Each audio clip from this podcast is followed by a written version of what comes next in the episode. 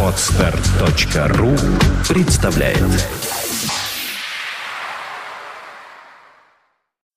Медиапроект «Первое слово РФ» представляет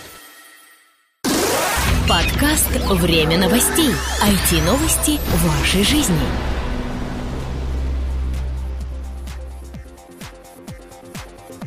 Всем привет, вы слушаете 138 выпуск нашего новостного подкаста, рассказывающего о всем том, что же случилось в интернете за эту неделю. У микрофона его ведущий Влад Филатов и Сергей Болесов. Самые заметные события и немного наших комментариев.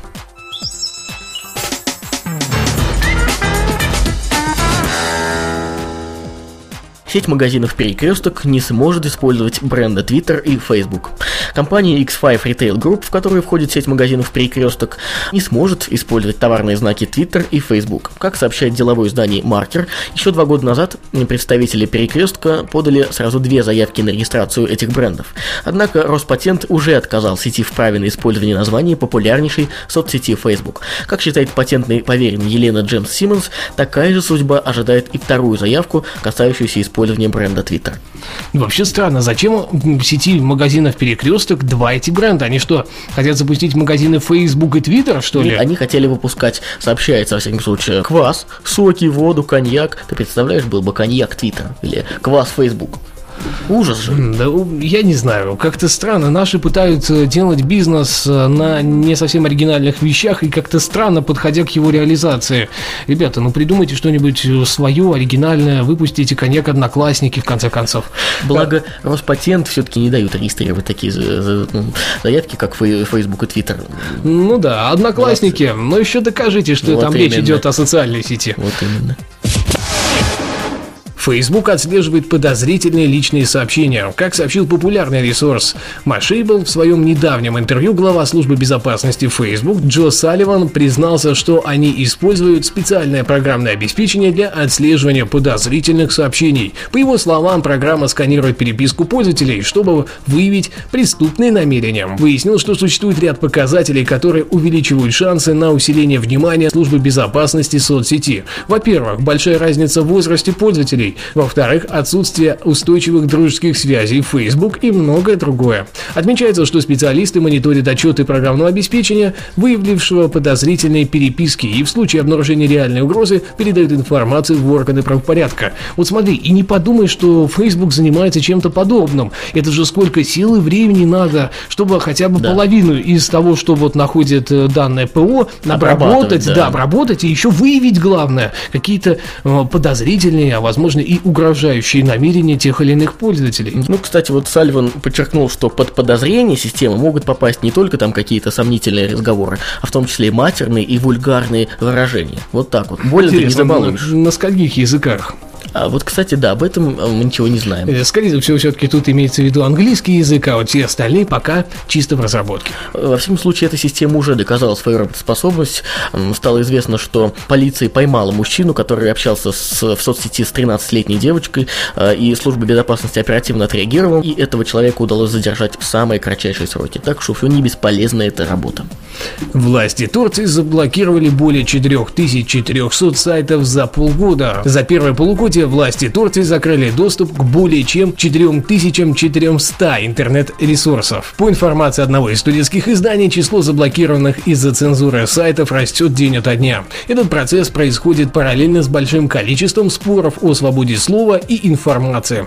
Как передает Эдартас, доступ к большинству этих сайтов был прекращен турецким управлением по телекоммуникациям. Ну, в принципе, ты за то, чтобы вот так вот ограничивать э, какие-то действия в интернете, может быть положительные, а может быть и не совсем положительное. Э, кстати, вот не только э, управление по телекоммуникациям занимается блокировкой ресурсов, также эти, этими полномочиями наделены и прокуроры, и судьи.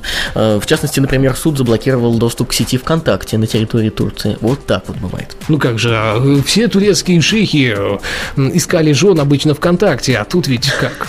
Ну да, вот канал, конечно... Facebook, понимаешь, он запрещает. Вот там вот шейх с 13-летней девочкой. Как бы для шейха-то это нормально. Да, а для Facebook Facebook уже как очень, бы да, да, не очень. А и получается ВКонтакте тут они у них свои э, вариации на тему морали. Twitter ввел возрастные ограничения на аккаунты. TechCrunch сообщил, что сервис микроблогов Twitter ввел ограничения на возраст для некоторых страниц. Иными словами, лицам, не достигшим определенного возраста, доступ к ним будет закрыт. При попытке подписки на некоторые страницы брендов, если они указали в своих настройках ограничения по возрасту, пользователю в личные сообщения придет э, уведомление о том, что ему нужно указать свой возраст. При этом, раз введя данные в систему, отказаться от них будет нельзя. Вот как. Они будут использованы в качестве основных и для всех остальных страниц, которые требуют указания возраста.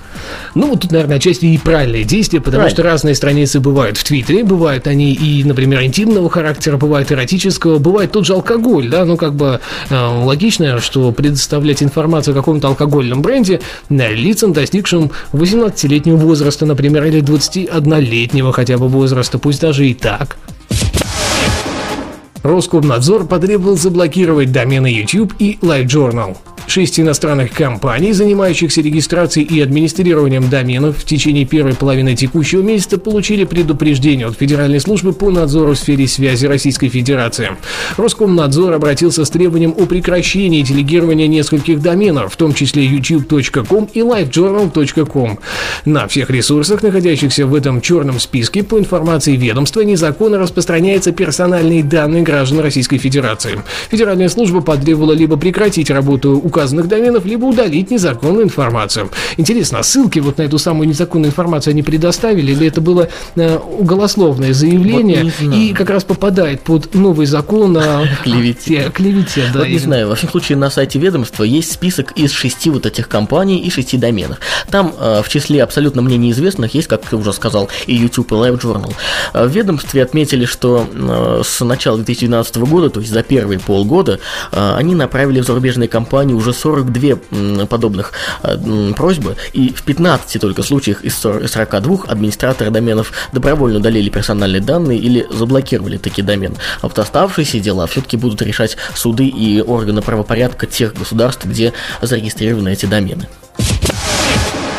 Интернет-спецназ создан в Таджикистане. Специальная группа, которая будет заниматься отслеживанием комментариев в сети и быстро принимать меры к особо опасным из них, была создана при службе связи Таджикистана. На подобный шаг госорган сподвигли комментарии к новостям и статьям в интернете, где пользователи зачастую допускают нецензурные слова в отношении известных в республике личностей, всячески оскорбляют и клевещут. Собственно, по пути Таджикистана идем. Да. Главной задачей группы станет поиск и выявление тех самых комментаторов, которые целенаправленно обливают грязью достойных людей. Причем целенаправленно обливают грязью, это уже цитата. Видимо, до полного контроля сети по аналогии с Китаем в Таджикистане не так и далеко. А мне знаешь, что интересно?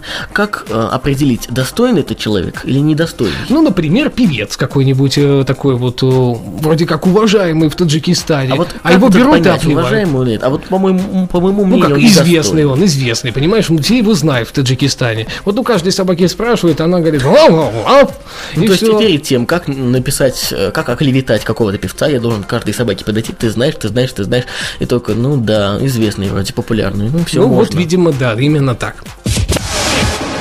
МИД Российской Федерации обзаведется аккаунтами Facebook и Twitter. Министерство иностранных дел России будет расширять свое присутствие в социальных сетях. Как сообщил вчера коммерсант, МИД планирует завести страницу в социальной сети Facebook и наращивать количество Twitter-аккаунтов дипломатов. На данный момент лишь 40 сотрудников ведомства имеют собственные страницы в Твиттере. Для того, чтобы эта цифра увеличивалась, руководство министерства рассылает по своим посольствам соответствующие инструкции. Кроме того, в Дипакадемии появились специализированные курсы для желающих освоить тви-пространство. Вот это уже нехило, понимаешь, Даже это я заявка, хотел. это заявка. Интересно, как чему там их учат. Э, Может быть, как стать миллионником сразу? Раньше все как тысячником стать, сейчас уж как миллионником сразу, да. Ну как, они же дипломаты, э, они присутствуют на территории других стран, они как минимум должны быть миллионниками, Они должны быть популярными личностями, хотя бы в Твиттере. Идешь по улице и видишь, дипломат идет. Сразу понятно, кто идет. То идет мужик какой-то в очках. Напомним, что еще в начале июля МИД завел свой собственный аккаунт на видеохостинге YouTube. Однако из-за большого числа неадекватных отзывов, как они сообщают, возможность комментирования пришлось закрыть. Ну, такое часто бывает. Отмечается, что шаги по усилению работы соцсетями являются следствием заявления самого президента, прозвучавшего на недавнем совещании послов и постоянных представителей РФ. В своей речи Владимир Путин подчеркнул необходимость разъяснения позиции государства с применением новых технологий и новых платформ. А мы переходим к нашей постоянной рубрике «События недели». Игромир 2012 – главное игровое событие этого года. Оргкомитет выставки Игромир объявляет о том, что седьмая международная выставка интерактивных развлечений Игромир 2012 пройдет с 4 по 7 октября в выставочном комплексе Крокус Экспо. Выставка Игромир с момента своего появления стала главным событием российского игрового мира и самым долгожданным ежегодным праздником для всех любителей компьютерных, видео видео и онлайн-игр. В 2012 году мероприятие возвращается на лучшую выставочную площадку России. Выставка пройдет на территории комплекса Крокус Экспо в первом павильоне. Общий размер экспозиции превысит 24 тысячи квадратных метров. Ключевым нововведением седьмого игромира станет семейный павильон, специальная выставочная зона в отдельном зале, в рамках которой будут представлены интерактивные развлечения для всей семьи и детей всех возрастов. На Игромире 2012 вас, как всегда, будут ждать премьеры новейших игровых проектов, потрясающие красивые девушки-модели, яркие шоу-программы, веселые конкурсы и розыгрыши призов. Все подробности будут сообщены нами дополнительно, поскольку мы являемся официальными инфопартнерами Игромира 2012. Как и в прошлом году, ждем вас на Игромире. Ну, теперь уже 2012, обязательно с вами там встретимся, не пропустите. С 24 по 26 июля пройдет мастер-класс для инноваторов Marchmont Business Lab. В Санкт-Петербурге Marchmont Capital Partners презентует новую программу мастер-класс для инноваторов Marchmont Business Lab ходе мероприятия инноваторы получат практический навык по поиску инвесторов и коммерциализации своих проектов. Программа включает в себя серию трехдневных мастер-классов в 9 регионах России. Индивидуальные консультации проведут признанные бизнес-эксперты. А, модератор Кендрик Уайт, консультант, имеющий 20-летний опыт инвестиций в России. Подробности о месте и времени проведения мероприятия найдете на официальном сайте, ссылка на который будет приложена в шоу-нотах. На этой неделе у нас все. Спасибо, что слушали. У микрофона были мы, Влад Филатов Филатов и Сергей Болесов. До следующего выпуска. Отличной вам сети на этой неделе. Пока-пока. Подкаст выходит при поддержке независимой ассоциации русскоязычных подкастеров ruspod.ru Подкаст «Время новостей». IT-новости вашей жизни. Скачать другие выпуски подкаста вы можете на podster.ru